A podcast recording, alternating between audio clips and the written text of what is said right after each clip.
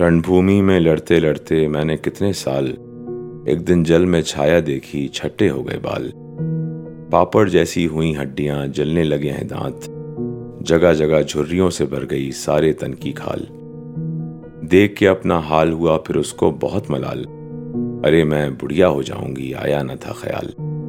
اس نے سوچا اگر پھر سے مل جائے جوانی، جس کو لکھتے ہیں دیوانی اور مستانی، جس میں اس نے انقلاب لانے کی ٹھانی۔ وہی جوانی اب کے بار نہیں دوں گی کوئی قربانی۔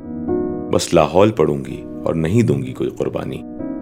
دل نے کہا کہ سوچ میں ہے پاگل بڑھیا؟ کہاں جوانی؟ یعنی اس کو گزرے اب تک کافی عرصہ بیت چکا ہے۔ یہ خیال بھی دیر سے آیا۔ بس اب گھر جا۔ بڑھیا نے کب اس کی مانی؟ حالانکہ اب وہ ہے نانی۔ ظاہر ہے اب اور وہ کر بھی کیا سکتی تھی۔ آسماں پر لیکن تارے آنکھ میں چولی کھیل رہے تھے۔ رات کے پنچھی بول رہے تھے اور کہتے تھے، یہ شاید اس کی عادت ہے، یہ شاید اس کی فطرت ہے۔